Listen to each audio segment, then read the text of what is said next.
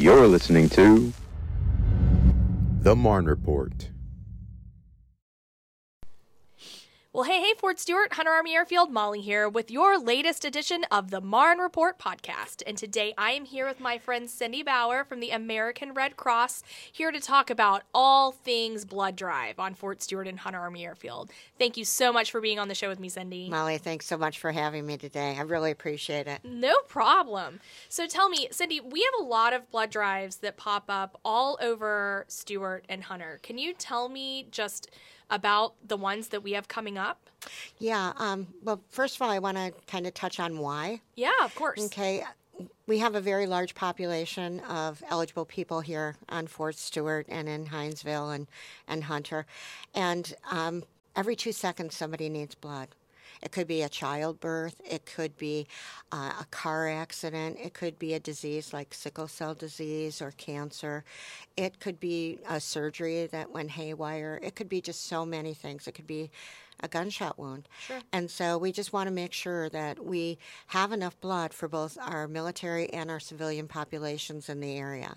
And so that's why we're always running blood programs on Fort Stewart is because we have a very able-bodied group of people that have it in their heart to give back to humanity and um, they can do that through blood donation. But we do have a lot coming up. We have uh, one that is going to be on March 3rd and it's going to be in the Bloodmobile right by the gym. And then we also have one on March 24th that is going to be over at the chapel. We have one that is also going to be on March 1st, and that is over at Wright Airfield. Okay. So uh, people can go online to redcrossblood.org and they can key in the zip code, and it should pop up the ones that are available to them. Great. And when you say gym, do you mean Newman Fitness Center? Yes, thank you so much. Awesome. Yes. And then the chapel is the main post chapel? Yes. Great. Yes. Perfect. Thank you for clarifying that. I know you have several chapels and, and Yeah. probably more than one gym. So, no, but uh, we're really, um, the American Red Cross wants to make sure that we've got enough blood for everybody who needs it. And there are so many diverse needs. Just as an example, one out of every 365 black Americans have a sickle cell trait. And what that basically means is that their red blood cells don't form in a circle. They're kind of abnormally shaped like a, a C or a sickle, and they're hard, um, so they can't necessarily distribute the iron and oxygen to all vital parts of their body. They're also sticky, so they get clogged together Wow. and they create log jams in the cardiovascular system, eliminating blood flow to the extremities. And so um, the best outcome in the hospital environment for a sickle cell patient is somebody who has a similar ethnicity and heritage. Sure. So it's it's um, the other thing is is that we all have either A, B, or O, and we all have either negative or positive, and negatives can give to positives, but positives can't give to negatives. But also, based upon our ethnicity and heritage, we have 600 different antigens. And so, what that basically means is that if I find some, let's say I'm going through open heart surgery, mm-hmm. if I find people that have a similar ethnicity and heritage, their blood is going to be a better match in the hospital environment to just anybody who happens to be the same blood type. Wow. Yeah. I had no idea. Yeah, a lot of people don't, and that's that's you know so important for us to do a better job of communicating because um, if we've got a, a cancer patient, many times cancer patients need a combination of different things, and so when we take whole blood. We break it into components, and those components are red blood cells, which carry oxygen and iron throughout our bodies, and then also platelets, which are the um, they cause scabs. So Sure. when you cut yourself, that's platelets doing their job. And then plasma. And then we filter out the white blood cells because the white blood cells are the ones that carry our DNA. Mm-hmm. And uh, in a hospital environment, they could create an adverse reaction. Sure. So we filter those out.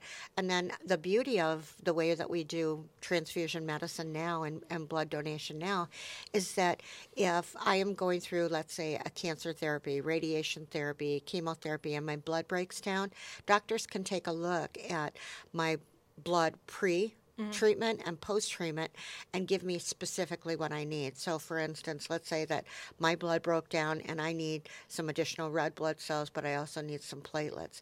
Somebody else who's going through the exact same treatment, their blood might break down, so they need plasma and red blood cells or any combination. So, uh, it's kind of like when you go to the doctor and they give you a prescription for 500 milligrams of something, Yeah. and then somebody else goes in and they might need only 250 milligrams of that same medication.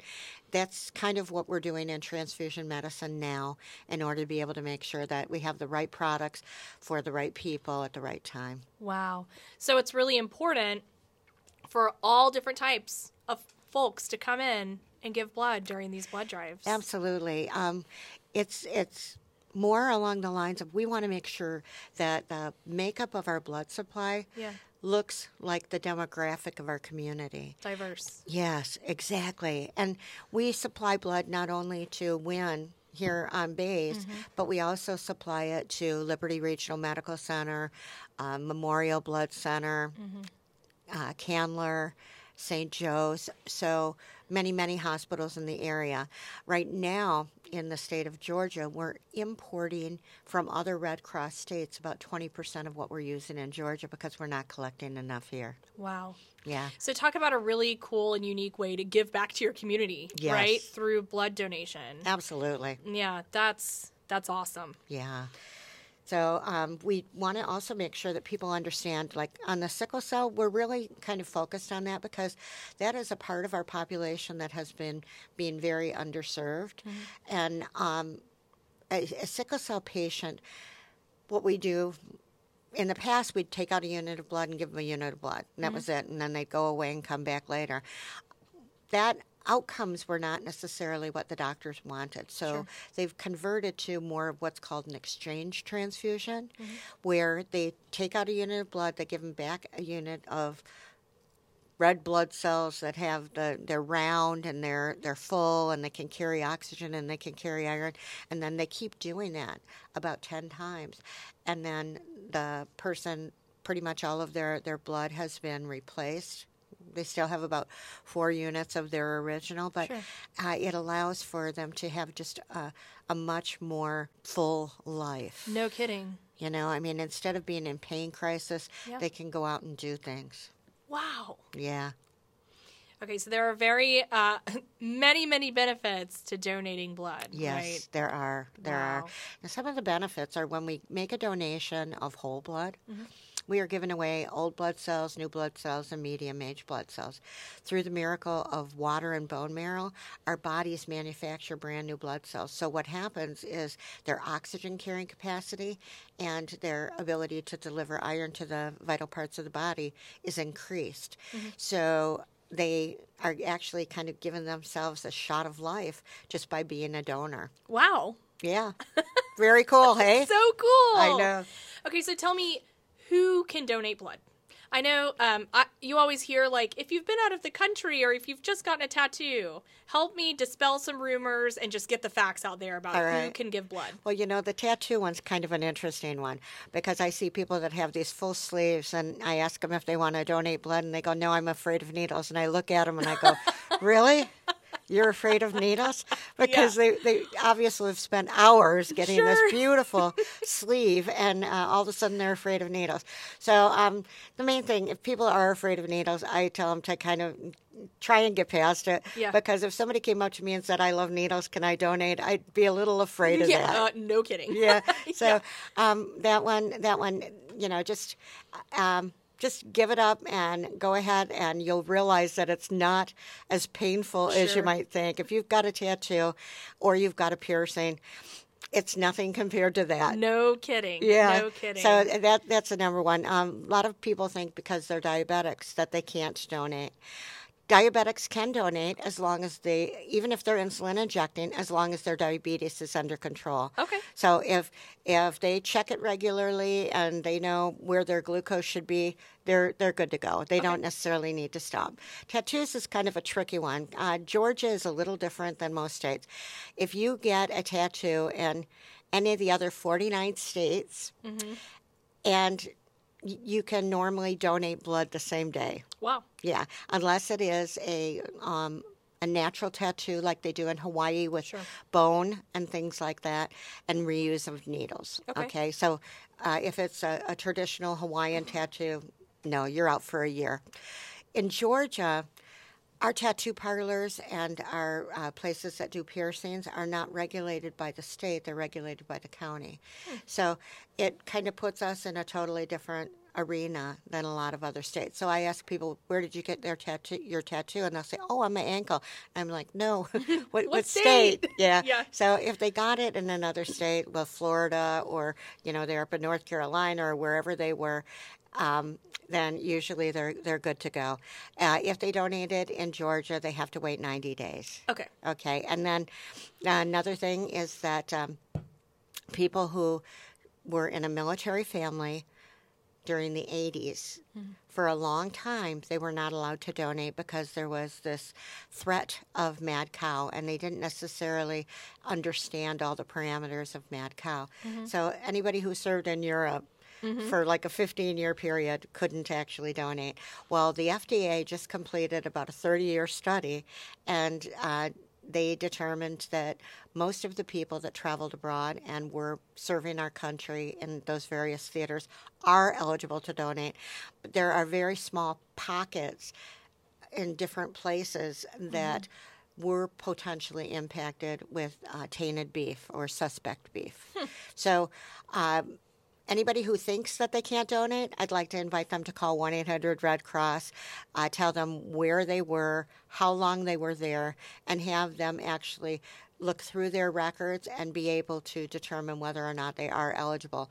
I'm seeing about a 92 to 93 percent of people that thought they could not donate that now can. So that's a pretty high percentage. Awesome. So, um, what about somebody just drives by, they see the blood drive happening? Can they come in and speak to you guys while you're there? Hey, Yes. this is where I've been. This is what I've done. Can I donate?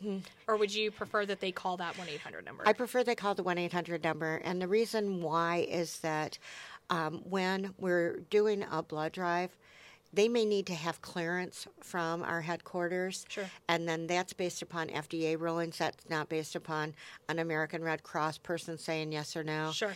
And um, so we have to follow our Federal Drug Administration and our CDC guidelines to the letter. I Sure. mean, it's just not even an option. So I recommend that if they see that there's a blood drive coming up and they'd like to go ahead and get back into the donor pool and help us save some lives, Yeah. then to please, you know, just call the 1 800 number, let them know where they were, how long they were there.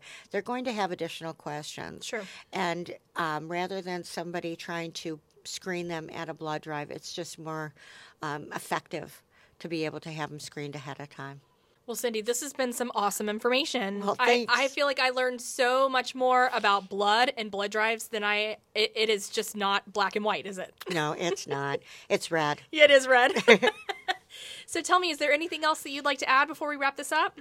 Um, I just I want to invite everyone who is listening to this podcast to please call the 1-800 number if you have any questions that's 1-800 red cross if you have any questions about blood donation or you can go online to redcrossblood.org there's a, a lot of information there so if you prefer reading or if you want to talk to somebody, you've got options available.